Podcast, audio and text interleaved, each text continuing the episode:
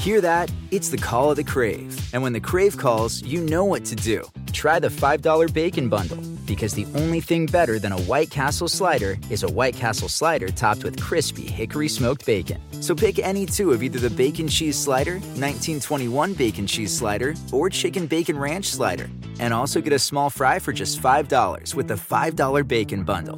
White Castle. Follow your crave.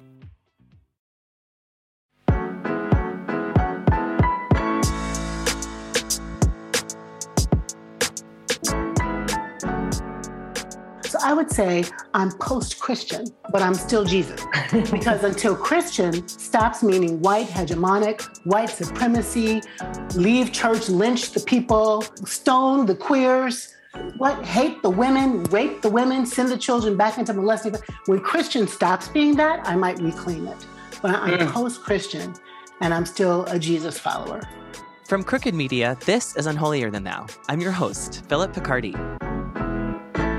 So, one thing about being at Harvard is that they make us read a lot. And it's not exactly a fun kind of reading. We're reading Marx, Honey, we're reading Freud, we're reading some guy named Schleiermacher. And there are explorations into things like secularism or colonialism, and many usages of really pretentious words like ontological and hegemony, which I mispronounced in front of like 100 people as hegemony, and the ultimate div school professor's favorite word, which is normative. And the entire time I've been preparing for divinity school, I've been sharing that gif of Elle Woods like a little shit. You know, the one where she's like, What? Like it's hard? And it turns out it actually is. It is really hard. And I would curse, but I'm around reverends, so I will not curse in front of holy people. The good thing about hard work, though, and of course the privilege of going to school as an adult, specifically in a school that is about answering life's bigger questions, is that it really does make you think. And one of the things I keep thinking about, especially because I came here to divinity school to reclaim God for myself, is what role does Jesus play in all of this? What role does Christianity play in all of this? And this is relevant because Christianity, despite people leaving the pews year after year, is still the most dominant religion in the world. And how it got there is a complicated story. But let's just say Christianity wouldn't hold the power it still holds in society without being caught up in, and in many cases, itself being a white patriarchal power structure. So in school, we're taught or we're being taught to make the connections from Christian thought to colonialism, which in turn entangles Christianity with things like the transatlantic slave trade, which then entangles it with policing, which then entangles it with harmful governance around queer and feminine bodies and more. And it seems that year after year, more people are connecting Christianity with all the bad things in the world. Some people say that that's because white supremacist and right wing Christians have given Christ a bad name. Others say Christianity was rotten at its core to begin with. And these are intense blanket moral judgments to grapple with, but they are increasingly becoming at least a cultural reality that, at least in my eyes, modern Christianity has trouble grappling with in a meaningful and dynamic way. All the while, conservative Christianity continues to grip America, an America that imagines itself as secular.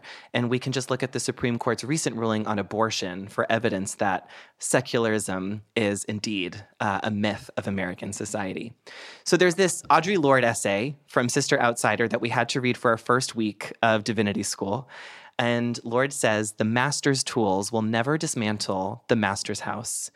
And I immediately thought, if this is true, and for the record, I do believe it to be true, then what does that say about all of us fighting to give Christianity a good name? In other words, in a more modern parlance, in a more Elle Woods kind of parlance, is Jesus still the vibe? So, to help me grapple with this very big and very dangerous question, I've invited some of the people I respect the most in the faith space to hash it out with me. First, we have my fellow Harvard Divinity School Masters of Religion and Public Life colleague, the Reverend Erica Williams. Erica is doing incredible work with the Poor People's Campaign and uses her faith and womanist theology to achieve justice in the world for all. Welcome, Erica. Thank you. So honored to be here. Next up, my dear friend, the celebrated author of the groundbreaking memoir No Ashes in the Fire, and a sought after speaker and intellectual who also happens to look incredible in head to toe Prada. Darnell Moore. Hi, Darnell. Hi, it's good to see you. I can't stand you. I'm also honored to welcome Reverend Jacqui Lewis, a feminist theologian and the senior minister at New York's Middle Church. Her newest book is Fierce Love, a bold path to ferocious courage and rule breaking kindness that can heal the world. Welcome, Reverend Jacqui. Hey, good to be with you. Thank you. And finally, a woman I'm deeply indebted to, who we are welcoming back to Unholier Than Thou. Her Wall Street Journal bestselling book, Mary Magdalene Revealed, helped inspire me to start this journey at Divinity School. Her feminist vision of Christianity and the justice she seeks for Mary Magdalene and other rebels in Christian history are endlessly inspiring. Welcome, Meggan Watterson. Thank you for having me. I'm honored. Okay, so, big questions today. We have a little bit of time to answer some very complicated questions. So, I want to dive right in. And I want to start by offering this to the group, whoever feels comfortable answering. And I, I want to start here because I think it's important to start from a vulnerable place. So, my question is Have any of you, similarly to me, lost faith in Jesus or Christianity at any point along your spiritual journey? Or are any of you grappling with this feeling right now? And what did that feel like for you? When I was at Princeton um, Theological Seminary, um, you know, I was warned. They, I was warned by some professors, like you're going to go there and you're going to like lose your faith.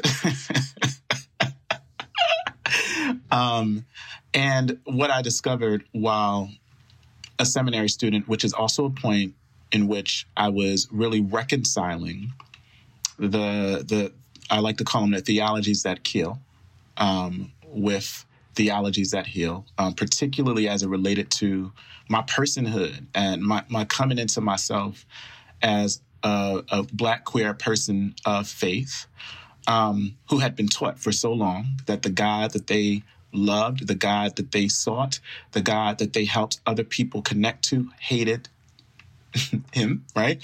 Um, it was in seminary where I left the institutional church. Actually, I was uh, suspended from my ministerial preparation, um, not because of my queerness, but because the church at the time said pretty much I was giving too much attention, hear this, to my seminary studies than I was to the church. I know, I know, I don't, it, yeah.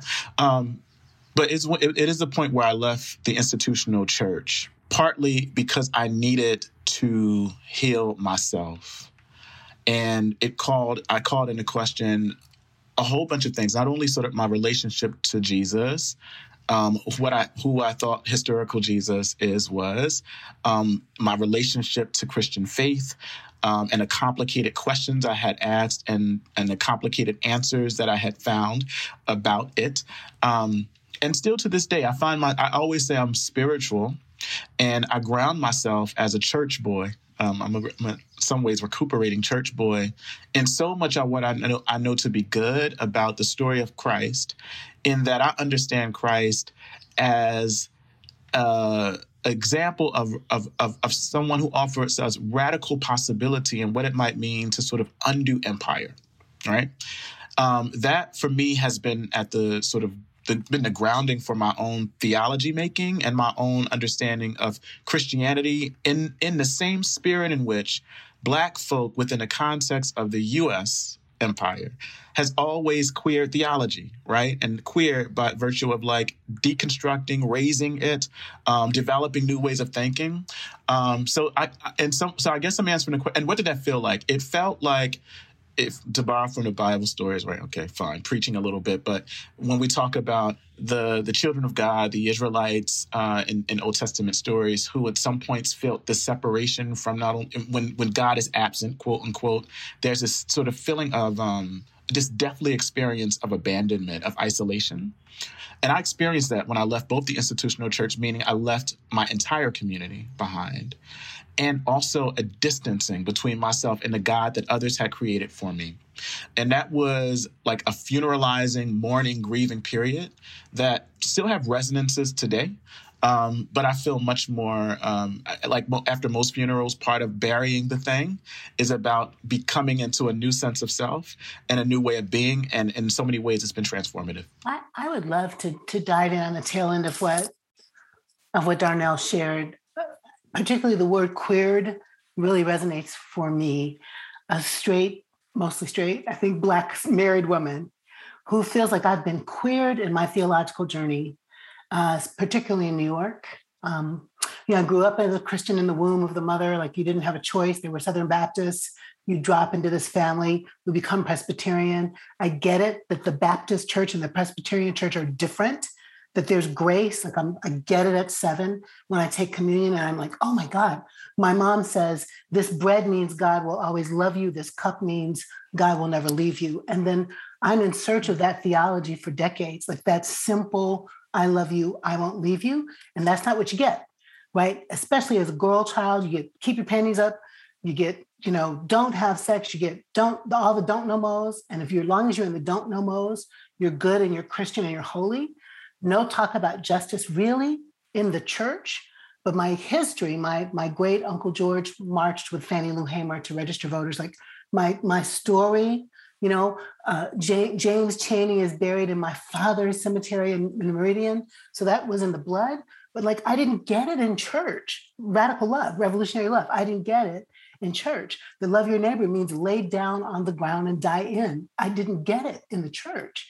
That your queer siblings are absolutely made in the image of God and beautiful and fierce and you sh- and, and love them. So I've been on a journey in which I was able to keep keep Jesus. I don't I don't know if that makes sense.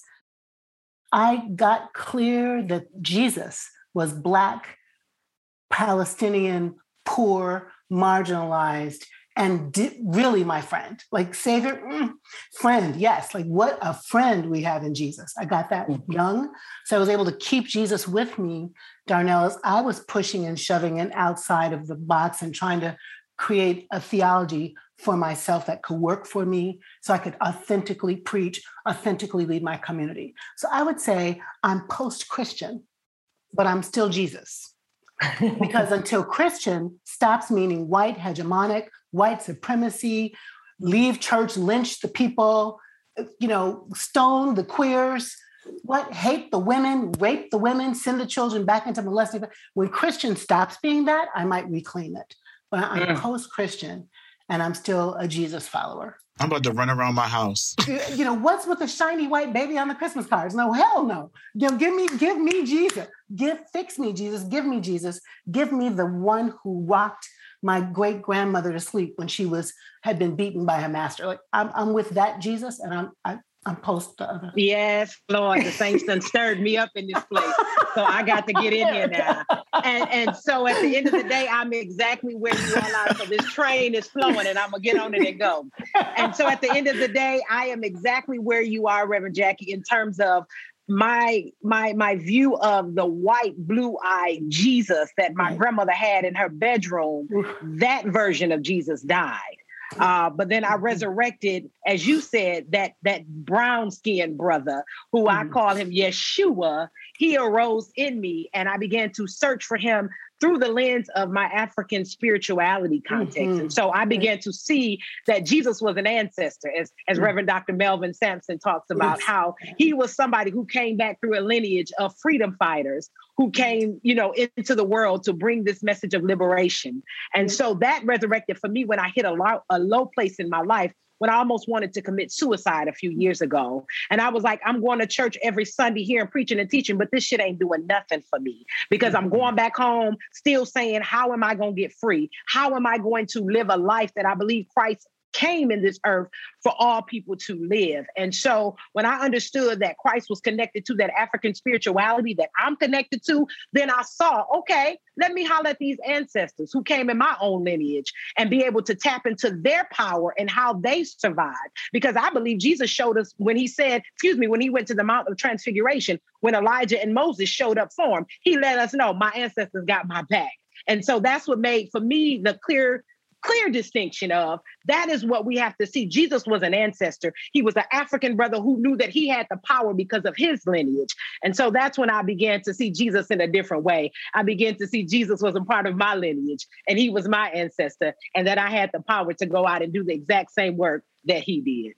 I'd, I'd like to say that, you know, for me, I was reluctant. I, I was I never wanted to be. The church terrified me. Seeing a cross was uh, scary for me. I I was raised by a flaming feminist and a, I had a beloved gay brother who, you know, was going through a lot of trauma and trying to come out. And so the idea of ever being Christian wasn't, it wasn't even something that I was, you know, well, I wasn't even really allowed. I mean, my, my mom is a feminist. We, we were marching for women's rights, you know, when I was just a teen. And, but it was the body for me. It was what I felt it, it wasn't something I ever asked for or wanted. It was something that happened to me that I could feel. It wasn't words. It wasn't, it wasn't even liturgy. It was being overcome and listening to what I felt when I heard the truth. Like when, when I experienced a love that was something I mean, we talk about love, but it's, this isn't, that's not it. This is, this is radical, radical love, love. And so for me as a young girl with a history of, you know, sexual assault, to be in my body, to trust my body, to listen to my body, even when I didn't want anything to do with what was happening to me when, you know, I would hear, uh, you know, a, a, a song about Christ or like when I would, you know, encounter something that would bring me into that state of, Christ. Um, I had to listen. I, and that, so to me, this, this path of knowing Christ had everything to do with learning how to actually be in my body and to trust my body because the body never lies for me. And so it eventually led to scholarship because I wanted to figure out what was this Christ that was going on inside of me versus the Christ I met with when I went into a church. And Christ I met with, you know, in the Christian right, who had grabbed the microphone for what Christ was. And so I had to reconcile those two Christ, you know, the, the, the blonde Jesus and, and the Christ that was telling me we have to work and work and work at bringing this love that is the truth into humanity, into, you know, bring it in a way that it has never been seen before, never been shown before. Like what, and what I found, which was so, you know,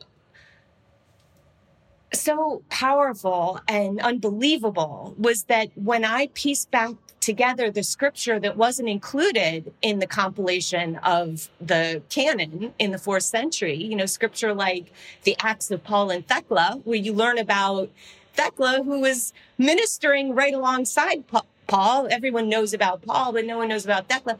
When you piece back together those scriptures, the Gospel of, of Mary Magdalene, the Gospel of Philip, the Gospel of Thomas, you see that, you know, rather than this blonde haired, blue eyed Christ telling women what they can and cannot do with their bodies, Christ is this radical Middle Eastern man liberating all of us from the illusion that anyone outside of us could ever dictate our worth.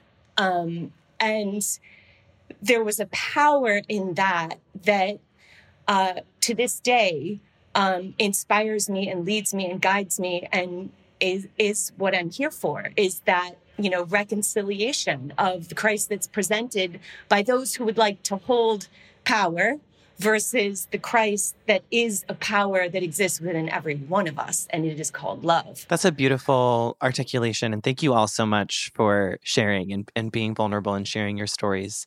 Um, to bring it back to the Lorde quote, which was about the master's tools not being able to dismantle the master's house, but I feel like I'm hearing from everyone is that the church is the master's house. And y'all are not talking about using the master's tools in that sense, that using what Christ originally taught is not actually what the church implemented and what the church is about. Am I hearing that right? So if we are following Christ, we can use Christ's tools to dismantle the master's house, which, house, which is this patriarchal institution of the church as it stands. Is that is that fair? I think it's fair and I think there's other there's other tools we're talking about too, right? Like I think, you know, when I hear Erica talk about, you know, through her African spirituality, I know Darnell's story.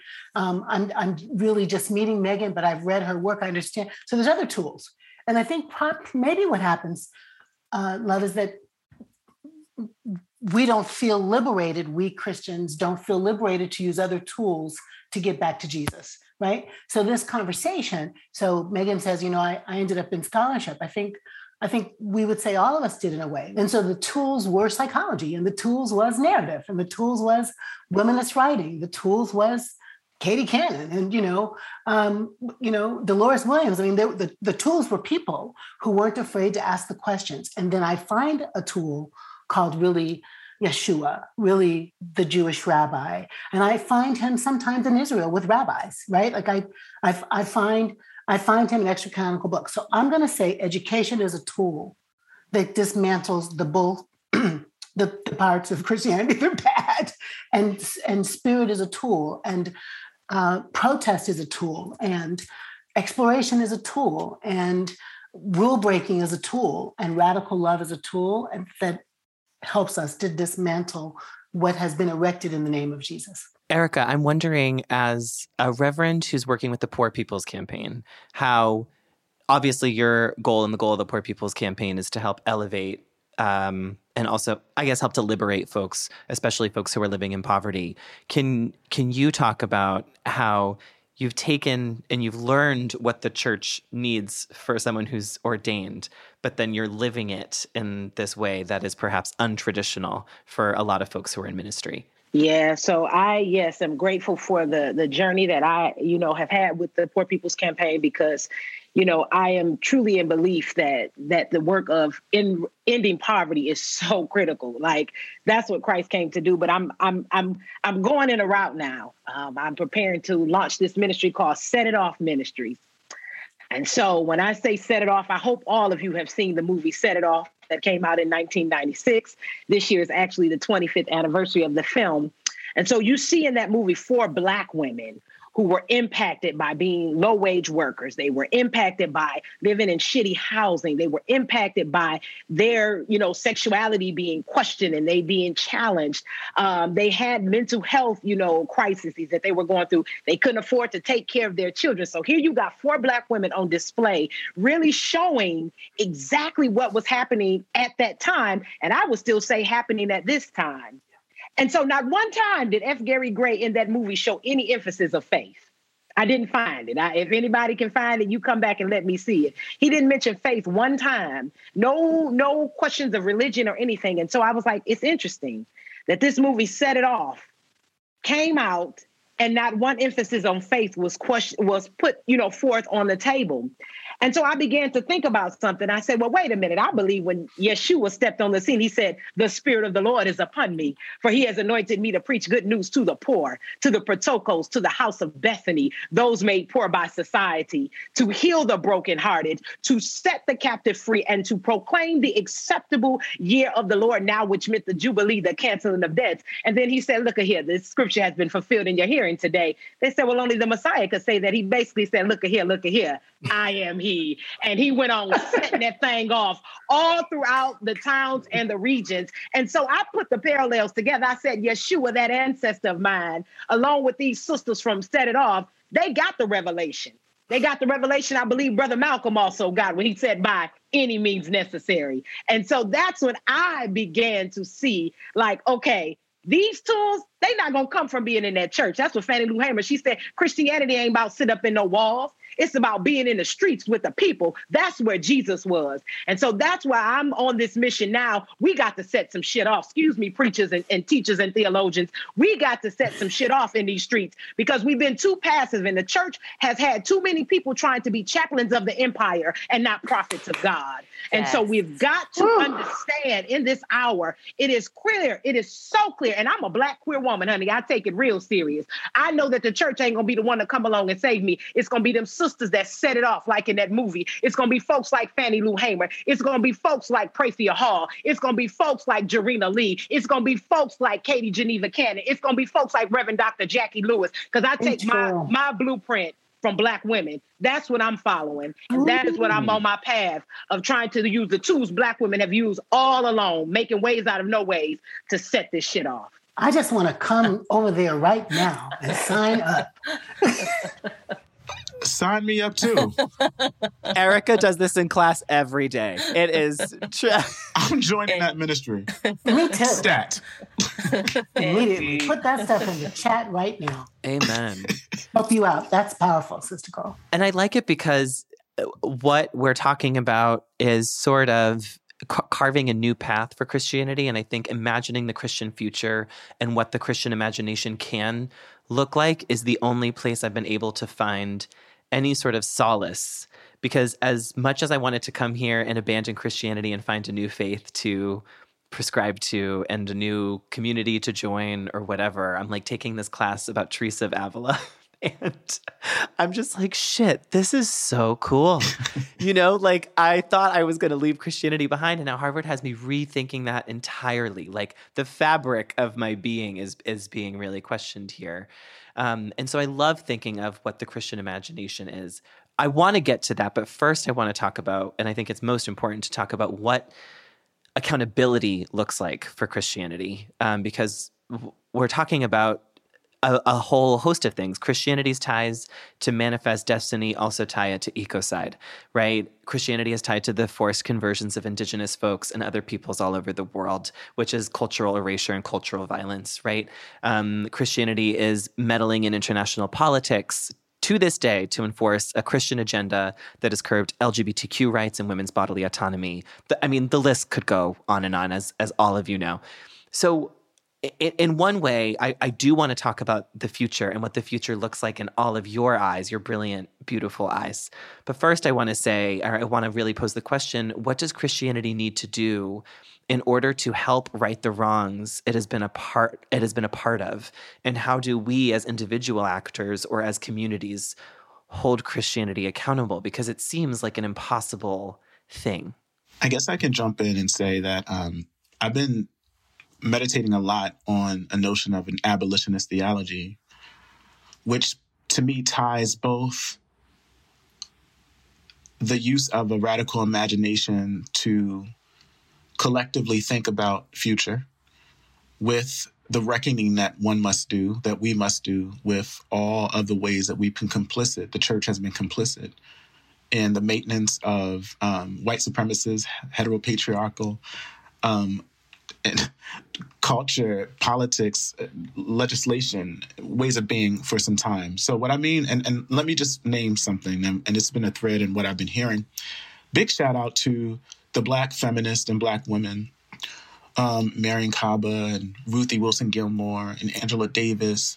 Um, and, and I mean, we can go back all the way to sort of like you know, Frederick Douglass and, and, and so many other ancestors, W.B. Du Bois, for whom abolitionism, you know, be, the grounds for how we think about an abolitionist politic right now, we owe to so many people who have give, gifted us this. But one of the things that Ruthie Wilson Gilmore says about abolition, and we can think about this in terms of abolitionist theology, is this like abolition is not about just a destroying of the things that don't work for us, right? It's not just about it's we, a lot of focus is on like let's get rid of the shit that ain't working. Abolitionism really is about a, a, a reimagining of what needs to go into place of the things that have harmed us. Now, if that is not a type of if that require, isn't that faith? I always say abolitionist theology is a is a is a faith work. It is a it is a imagining of what needs to be in the place of the systems and the institutions that have done us harm. And if the church is at the center of that, right? It means we have to look at the church and reckon with its complicities, and not just complicities, but with its direct actions. And reckoning ties to sort of costly love and grace, which deals with accountability. And it means that we got to raise the things that's not working and collectively reimagine what needs to be in its place, what Robin Kelley calls like using our radical imagination or our freedom dream to build it. So there's work to be done there. And I think I claim an abolitionist theology or an abolitionist approach or practice to sort of what we're calling Christianity, because it means inevitably, if we're going to become a, a, a better version or a new version of what we need to be, we got to do away with all of the things that have brought us to be brought to bear and, and harmed folk um, and brought us to where we are right now. I'm I'm struggling with I'm struggling with the word Christianity. I just want to say that again not because I'm I don't believe in Christ. I do, um, absolutely, but I do wonder if we're ever going to be able to get to the abolitionist theology, to a real womanist ethic, to a real freedom, liberation, liberative theology, to fierce love, which is the theology that I'm trying to be with, which is about dismantling and reconstructing. It is about critiquing. It is about disavowing. It is about confession. It is about being honest, honest, honest. And, and I'm I'm not a linguist, I'm a theologian and a psychologist, but words really matter. And so if we keep saying Christian and we don't actually have a moment to pause and say what we mean by that and what we don't mean by that, I just want to offer that for hmm. all of us as how do what what else could we do? What else mm-hmm. could we call it? I just am I'm scared of, of us continuing to use that word. And I don't know what the new one would be, but mm. I would say I would say that requires a holy imagination. I just would think it would require imagination to describe the thing better that we do want to cause, you know, to have happen, to give birth to. At the last chapter of this book, I, I end up going like, I, I am trying to convert you. Mm. I am trying to proselytize you. I am mm. coming for you. I am. Don't let me pretend like I'm not. Love is the way, the truth, and the life and no one comes into God except through love. So I don't like if my tribe are Jewish people who get it, if my tribe is Muslim people who get it, if my tribe is atheists or Buddhists who get it, I'm good with them being in my tribe. I'm, I'm, I'm good with that. I'm good with who knows how to love fiercely the way Erica and Darnell and Meggan, who knows how to do that? Sign up. Let's all be in that, that house. Amen. Please don't fire me, my church. No, I, I know. Can I just say, like, I love that so much. It's it, and for me, I'm so glad you said it because it's. I'm often say Christianities plural, because there is that Christianity that you name, but there's also the Christianity of like Howard Thurman and like Black queer women, like they're like um, you know. So there are Christianities, and which which version are we trying to um, get rid of and re- reimagine? Ooh, I just Fannie Lou Hamer is my patron saint. And um, I'm I'm reading this book right now, uh, the Revolutionary Practices of, of Fannie Lou Hamer, and I think about her, you know, who she was a sharecropper down there in, in, in Ruleville, Mississippi, and she, you know, just I mean, had it rough. I mean, we can even talk about how she was sterilized. You know, how black women down in the South, like their reproductive rights were taken, and mm-hmm. so just so many things but Fannie Lou Hamer, you know, at, at, at, at the age of 43, came into this work of the movement when they did a mass meeting down there in Mississippi. And Fannie, who ain't never went to nobody's, you know, seminary, she ain't had no education, but Fannie Lou Hamer was very clear. She she she she could preach better than any of the preachers. I mean, and I and I struggle with Reverend Dr. Martin Luther King, who I know we all love, but he also, you know, had some challenges. She wasn't well learned and all that. So, so that's a whole conversation about, you know, how patriarchy mm. has just done so much uh, in the name of Christianity. But however, Fannie Lou Hamer, the one who said, "I'm sick and tired of being sick and tired," she loved her Jesus. That woman stood flat footed in her faith. And that's what was allowed her to do the work that we don't often talk about now. I'm so grateful for for scholars like Keisha Blain and, and, and even, you know, Reverend Dr. Karen Crozier, who is bringing her story to the forefront. Because folks like that, we have got to hear the Jesus that they followed. Like, I, I, I don't want to get all into the politics of all of what it was, but I know it was something, as the song says, something inside so strong that made Fannie Lou Hamer stand flat footed against America. I, I, said to you last night, Philip, right. when she spoke at the Democratic National Convention, Lyndon Baines Johnson didn't cut King off. He cut Fannie Lou Hamer off mm-hmm. because he didn't want America to hear this black woman telling about how they were living down in the South. Because she got on there and said, Is this America? The home of the free? Well, we have to cut our phones off because we we we can't get any respite or any help down there. I'm paraphrasing it, but I say all that to say there is mm-hmm. something in the power of Christ, and I don't like the term Christianity, but there is something in, the power in Christ. that Christ right. that has enabled our ancestors to fight on and to challenge this nation. So, so, so even though white folks have claimed it and have taken it and used it as a, as a form of oppression, damn it, it's some black folk who have survived and stood in the power of that revolutionary Christ and said to America, be what the hell you said you would be. And if you don't, we coming for you. Yeah. Through the power Amen. of Christ.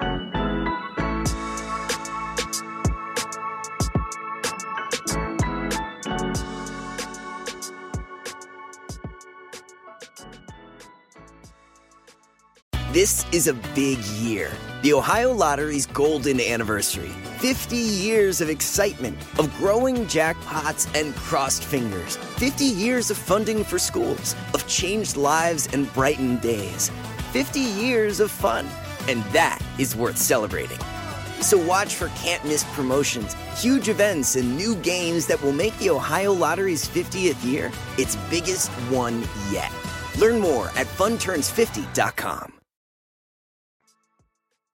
Unholier Than Thou is brought to you by Bev. Bev is a female founded canned wine brand on a mission to transform the alcohol industry as we know it, creating a voice for women when there has never truly been one, and doing so in a kind and approachable way. Their wines are dry, crisp, and a little fizzy, super refreshing and delicious. Plus, they are all zero sugar and only three carbs and 100 calories per serving. There are six varietals rose, sauve blanc, Pinot Gris, Pinot Noir, and their recently launched sparkling rosé called Glam and Glitz. The cans may look cute and tiny, but each one is a glass and a half of wine, perfect for when you don't want to open a bottle of wine just for yourself. A 24 pack is equal to eight bottles of wine, making it a great value. Their four packs are great for gifting or hosting, and they're perfect for New Year's goals like cutting back on sugar or drinking. Bev makes it easy to have a glass of wine and not overindulge. Plus, Bev is offering two day shipping straight to your door, and shipping is always free. We worked out a special deal for our listeners. Receive 20% off your first purchase plus free shipping on all orders. I suggest trying their best selling Ladies Night Variety Pack so you can check out all of their delicious varietals. Go to drinkbev.com slash unholy or use code unholy at checkout to claim this deal. That's D R I N K B E V dot com slash unholy. Bev can also be found at retailers nationwide, including Target, Total Wine, Bevmo, and more. Unholier Than Thou is brought to you by ZocDoc. Has this ever happened to you? You need to see a doctor, you search and find one that looks good, you wait on hold to book an appointment, you rearrange your schedule, and when you finally go in to find out this doctor doesn't even take your insurance. Luckily, there's a solution. You can download the free ZocDoc app, which is the easiest way to find a great doctor and instantly book an appointment. With ZocDoc, you can search for local doctors who take your insurance, read verified patient reviews, and book an appointment in person or on video chat. You never have to wait on hold with a receptionist again. Whether you need a primary care physician, a dentist, dermatologist, psychiatrist, eye doctor, or other specialist, ZocDoc has you covered. Go to ZocDoc.com slash unholy and download the ZocDoc app to sign up for free. Every month, millions of people use ZocDoc. Every month, millions of people use ZocDoc. ZocDoc makes healthcare easy. Now is the time to prioritize your health. Go to ZocDoc.com slash unholy and download the ZocDoc app to sign up for free and book a top-rated doctor. Many are available as soon as today. That's ZocDoc.com slash unholy. Unholier Than Thou is brought to you by BetterHelp. What interferes with your happiness? Is something preventing you from achieving your goals? BetterHelp will assess your needs and match you with your own licensed professional therapist. You can connect in a safe and private online environment, and it's so convenient. You can start communicating in under 24 hours. It's not self help, it's professional counseling, and you can send a message to your counselor anytime. You'll get timely and thoughtful responses, plus, you can schedule weekly video or phone sessions, all without ever having to sit in an uncomfortable waiting room. BetterHelp is committed to facilitating great therapeutic matches, so they make it easy and free to change counselors if needed. And it's more affordable than traditional offline counseling. Plus, luckily, financial aid is available. The service is available for clients worldwide, and there's a broad range of expertise available, which may not be locally available in many areas. For instance, licensed professional counselors are specialized in depression, stress, anxiety, relationships, sleeping, LGBT matters, grief, self esteem, trauma, anger, family conflicts, and more. Anything you share is confidential. BetterHelp is super convenient, it's professional, affordable, and if you don't take our word for it, you can check out the testimonials posted daily on their site. BetterHelp is not a crisis line. In fact, so many people have been using BetterHelp that they are recruiting additional counselors in all 50 states. I want you to start living a happier life today. As a listener, you'll get 10% off your first month by visiting our sponsor at betterhelp.com/unholy. Join over 1 million people who have taken charge of their mental health. Again, that's betterhelp, H-E-L-P dot com slash unholy. Unholier Than Thou is brought to you by More Than This, a new podcast from Vox Creative and Straight Talk Wireless. After this past year, you probably know of at least one person who decided to change things up. It might have been moving across the country, leaving that toxic job, or maybe realizing you're ready to adopt that pet. And we usually only talk about how those stories end, when in reality, the far more interesting moments probably happened right in the middle. More Than This is a new podcast following individuals who chase their own personal what ifs and the life altering shifts they experienced along the way. Hosted by fashion editor and my friend turned author Danielle Prescott, More Than This comes from Vox Creative and Straight Talk Wireless. Listen and subscribe on Spotify, Apple Podcasts, or wherever you're listening to this podcast.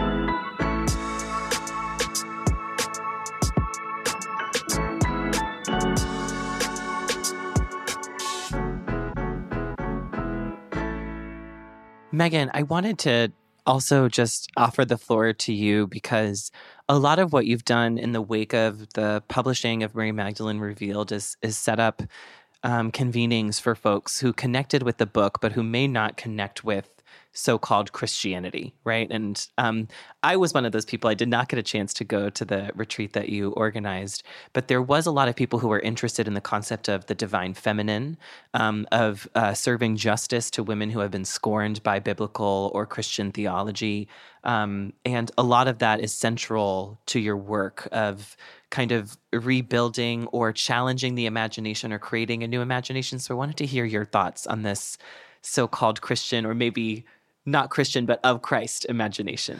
Uh, that that word, um, I was really moved with the, you know, that struggle with that word Christian. And, um, f- you know, for me, I've been called Christian, but I've never called myself Christian. Um, I've always struggled with it um, because when I did do the research, when I did immerse myself in the Christ that I felt coming from within me, um, or reaching me from within me, I really encountered a system, a radical system of belief that in for the first four centuries, if you called yourself a Christian, you were killed. That's how radical it was because you were such a threat to empire. You were such a threat to the whole idea of what it meant to be human. The the Roman uh, hierarchy was was very entrenched in terms of oh who you were and then what your existence was worth, you know. And so that that hierarchy with Caesar up there greater than God, there was no, one greater or had more power than Caesar, and then slaves and women with their no rights, no power down at the bottom. And for me, the Christ I was encountering in in the scripture that had been considered, you know, non-canonical, apocryphal, you know, heretical, that Christ wanted to turn that hierarchy on its head and say, you know, the first is last and the last is first. That was the Christ I felt I knew by heart. And when I had the scripture as well, I felt this sense of really believing that we actually haven't tried Christianity out yet. Christianity was co-opted by empire when Constantine wanted, you know, this radical, radical uh, religion uh, to be um, made into the empire's religion, and then it changed. You know, then it became about power. Um, it so for me, I felt like, well, we haven't really, uh, in in in terms of an institution, um, witnessed that uh, form of radical love. You know, the the love that Perpetua, for example, was killed for by calling Felicitas, um, the slave, her sister. You know, and they they were killed together for calling themselves Christians. Um, and this was a a form of belief, a form of knowing in Christ or moving where to love another person is to say that I have as much worth, as much rights, as much power as that person. And anyone who's going to take that power away from me or my sister or my brother, um, you know, I, that is me you know that that is me. I cannot separate myself from that person. That to me is what i believe in. So i i teared up when um reverend lewis was was struggling with that word because it for me it has been really real because um i i am that. I am that that um would die in in the name of of that christ i i am that um but uh, to align myself in any way with the Christianity I encounter um, that, you know, practices the exact opposite of that would be antithesis to, you know, it would contradict everything, every fiber of what I feel inside of me. So it's a real struggle for me that I live. And this to me is is worship though this to me this conversation what i'm experiencing and hearing um, each of you share, that to me is, um, uh, it's bringing that into life. It is making that uh, manifest. It's it's it's showing that it it you know nothing good can ever be lost. You know. I loved the um, the notion of abolitionist theology because it it hits in a funny way on on something that I was thinking about, which was how do you abolish the police and support abolishing the police, but also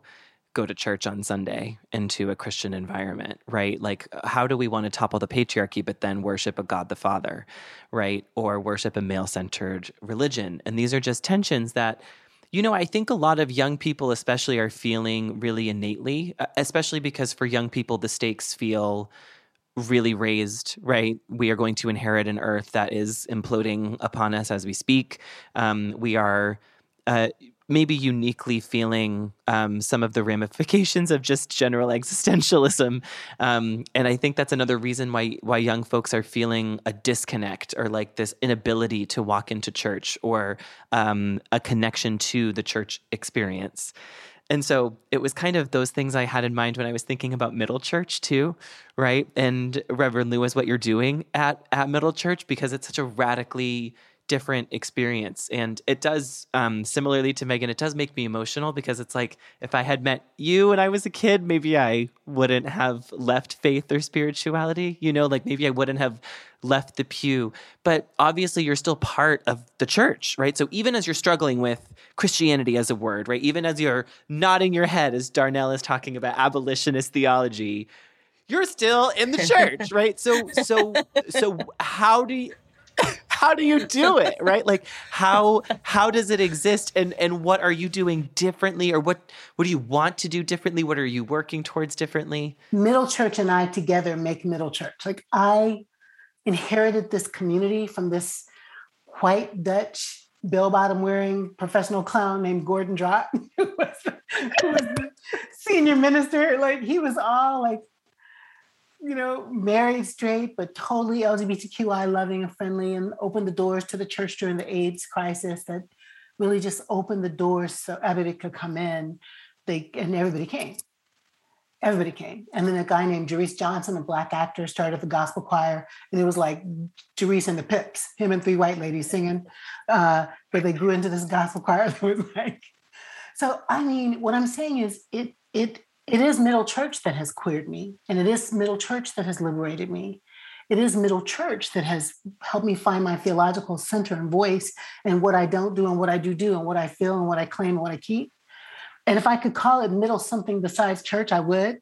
That's the truth. so that it would not communicate at all a barrier to people. Mm.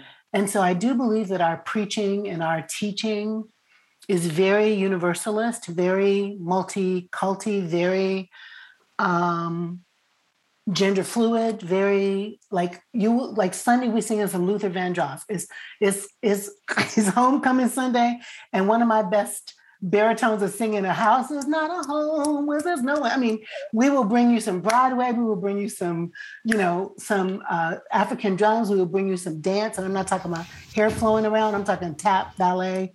I mean, so art and justice and love meets each other at middle and to create a radical welcome that if I could stay there for the rest of my life, I would never leave. And that I believe in. I believe in all oh, of that. Beautiful.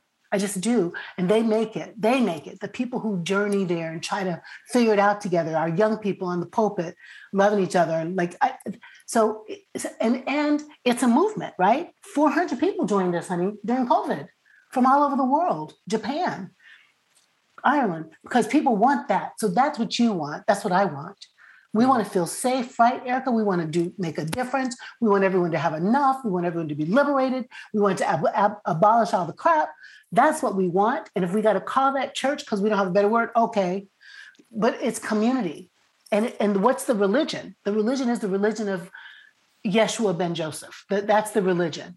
But not only him, it's also the religion of the Buddha, right? It just is. It's it's not that we have a, a monopoly on goodness and love.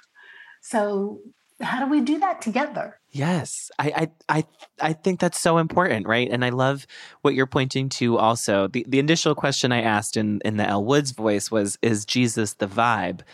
And it's it's funny because I think one thing we're kind of hinting at, or maybe getting at, and correct me if I'm wrong, is that it's not that Jesus isn't um, an answer and isn't part of the solution. It's just that maybe it's not the whole solution. Maybe we need all of our collective wisdoms from all of our collective cultures and ancestry and upbringings to come together and, and find and find the answer to the problems that we're dealing with. And Christianity has felt essentialist and absolutist in its in its way, right? And not always. Not always. Right. So Jesus is the vibe, but also Ubuntu is the vibe. Yes. Right? I am because we are is the vibe. Deeply embedded in all of the world's religions is love your neighbor as you love yourself. Do unto others as, they, as you'd have them do unto you. Don't withhold from your neighbor what you want for yourself. One religion says just don't break anybody's heart. That's, that's, we're all African.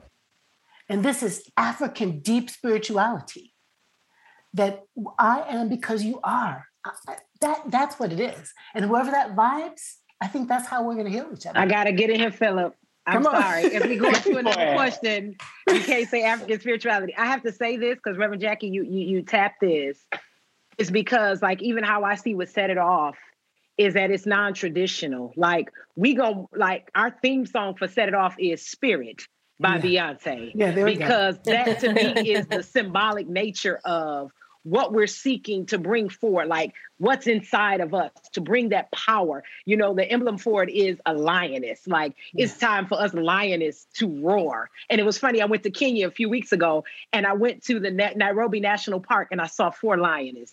I knew that that was nothing but spirit saying to me, "This is Cleo and Frankie." And come on, somebody, y'all know the folks that set it off. So connecting that, but I also say, I've got to bring in Oshun. Mm-hmm. And I wear Oshun around my necklace because, see, when I was at my lowest point in 2018, and I was like really not knowing where the next day was going to come because I was such in a deep depression.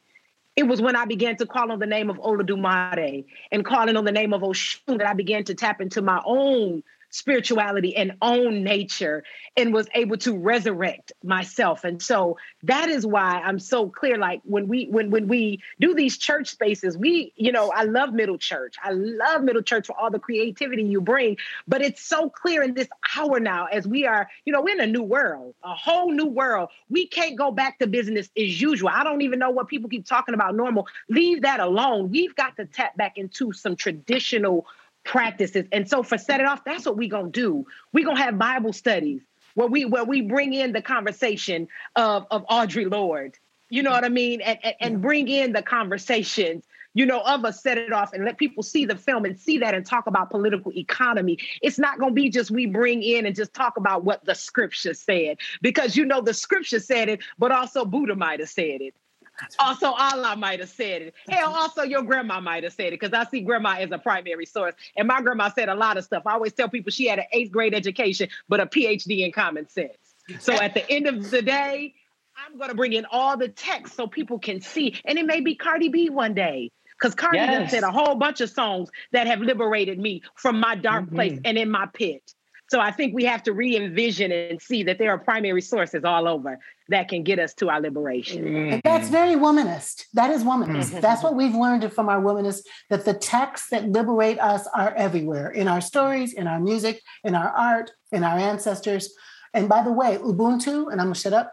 I see you, you exist. That expression, Sabona Sinkona, when, when the Zulu people say, I see you, Sabona, they don't mean I, they mean I, we. We, my ancestors, we are my people, we, my angels, we, my deities. All of this community sees you and your community. It's not even singular in the vision, it's plural right there. That's really beautiful. There's um Erica and I are in a class together with Professor Jacob Olupona at Harvard, and it's an African spirituality and the challenges of modern times class. And one of the things that um, we just visited this week in class was the concept of um, how nature and ecology is an essential part of spirituality, and this this belief um, that many African traditions have that if you harm the earth, that it's going to cause a ripple effect, right? And it's it's interesting to think that Christians once came to colonize and, and looked at that as heretical, right? And now we are living in a world of climate change. We are seeing that humans have made ripple effects that are causing global catastrophe, right? And so this wisdom was always right, right? And they always warned us and we never listened, right? And so it's just, it's interesting um, to think about those things and, and to make those connections that when we invite other people to learn from their traditions and to share their traditions rather than forcibly convert them or see only from our way, um, we improve all of our vision, right? We we create a bigger and broader imagination. I want to end on on a last question because we have five minutes left. And I, I really do want this to be there are a lot of folks who listen to this show who message me that they haven't been to church in decades or years. Um, they've turned away from religion altogether. A lot of folks who listen who are atheist or agnostic at best obviously that is their business if that works for them i'm very happy for them but i think they're listening to the show because they're curious about what it might mean to be spiritual in a sense that feels aligned with their politics the way they exist in the world and who they are in the world um, would any of you like to share any words of wisdom um, for those folks any words of, of comfort in, in these times mm. i'll say that um, in my in my darkest hour when i was most disconnected from the church and, and very much from notions of Christianities, I found um, I found resolve and strength in the writings of black feminists, black lesbian feminists. I mean, I remember Combahee River Collective Statement and how that really grounded me. Um, I, the words of June Jordan, the words and mentorship of Cheryl Clarke. I found spirit in um, black gay clubs where house music is playing in, in the projects of Newark, New Jersey, and spirit was present, present as bodies were moving, as people were sweating together. Um, and I guess what I would say is, spirit, you know, God don't stop talking at, at Revelations in the sort of Christian sense. You know, the word of God, quote unquote, doesn't stop, right, in this 66 book of the Bible. Like God continues to speak, Spirit continues to speak, our ancestors continue to speak, and are present in so many ways present in Black feminism or womanism, present in the Black queer political practices that I've been and movements that I've been on the street and spirit is still moving. And even if spirit is we sometimes you don't even find spirit in some of the four walls of the institutional church. And there have been many churches that have been closed to the possibility of radical movement. We walk down streets and protest it on streets and you got the churches that with the doors closed. But spirit was out on the streets. So I would say we don't always have to search for it in a place that we think it is. Partly when so many of those spaces are themselves in search of spirit, and you can you can grab hold of spirit in so many other ways. Um, and some of the work that we are all engaged in, spirit's present in that too. That's so beautiful, Darnell. And I and I and I agree with everything everyone said. I will also offer to you all find you a song in my lowest point when I just really I was I feel like Miss Celia. I was feeling mighty low. I was feeling mighty bad. I heard Jazmine Sullivan's song Masterpiece. And that song really helped to let me understand that in spite of it all, that I am yet a masterpiece. And so I would encourage you to find a song that speaks to your spirit. And I don't give a damn about the secular and the sacred because it's all spirit. And get you a song and you play it and know that the very spirit, as Alice Walker talks about, somebody in your lineage wanted you to survive. So know that that that song will minister to you from those who love you here in the physical and even beyond.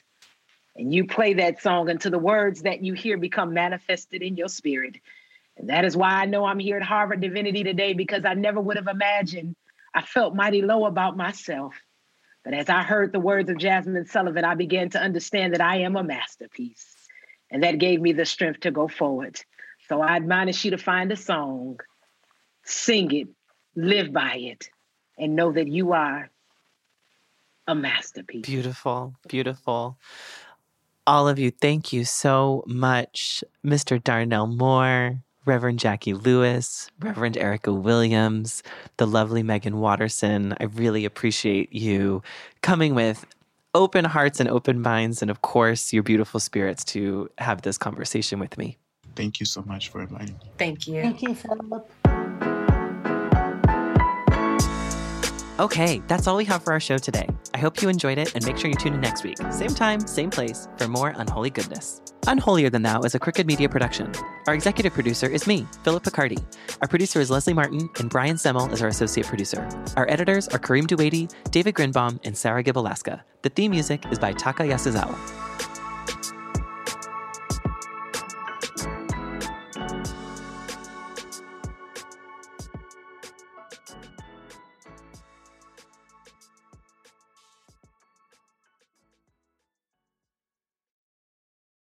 This is a big year.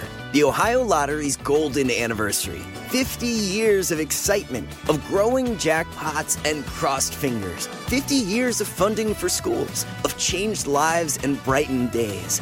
50 years of fun. And that is worth celebrating. So watch for can't miss promotions, huge events, and new games that will make the Ohio Lottery's 50th year its biggest one yet. Learn more at funturns50.com.